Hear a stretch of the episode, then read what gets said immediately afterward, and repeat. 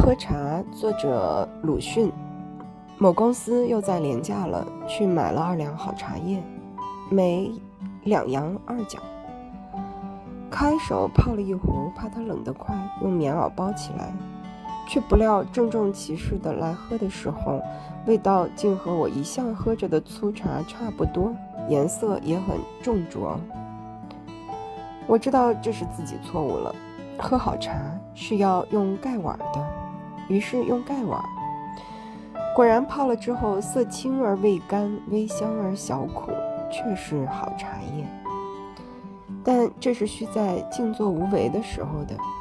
当我正写着吃觉的中途，拉来一喝，那好味道竟又不知不觉地滑过去，像喝着粗茶一样了。有好茶喝，会喝好茶是一种轻浮。不过要想着轻浮，首先就需有功夫，其次是练习出来的特别的感觉。由这一级琐碎的经验，我想，假使是一个使用精力的工人，在喉干欲裂的时候，那么即使给他龙井芽茶、珠兰硬片，恐怕他喝起来也未必觉得和热水有什么大区别吧。所谓秋思，其实也是这样的。骚人不墨客会觉得什么悲哉秋之为气也，风雨阴晴都给他一种刺激，一方面也就是一种轻浮。但在老农却只知道每年的此季就要割稻而已。于是有人以为这种细腻敏锐的感觉，当然不属于粗人。这是上等人的牌号，然而我恐怕这也也正是这牌号就要倒闭的先声。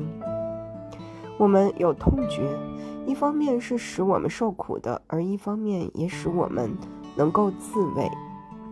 假如没有，则即使背上被人刺了一尖刀，也将茫无知觉，直到血尽倒地，自己还不明白为什么倒地。但这痛觉如果细腻敏锐起来呢，则不但衣服上有一根小刺就觉得，连衣服上的接缝、线结、布毛都要觉得。倘不穿无缝天衣，他便要终日如芒刺在身，活不下去了。但假装敏锐的，自然不在此列。感觉的细腻和敏锐敏较之麻木。那当然算是进步的，然而以有助于生命的进化为限。如果不相干，甚而至于有爱，那就是进化中的病态，不久就要收伤。我们是将享清福、抱秋心的雅人，和破衣粗食的粗人一比较，就明白究竟是谁活得下去。喝过茶，望着秋天，我于是想。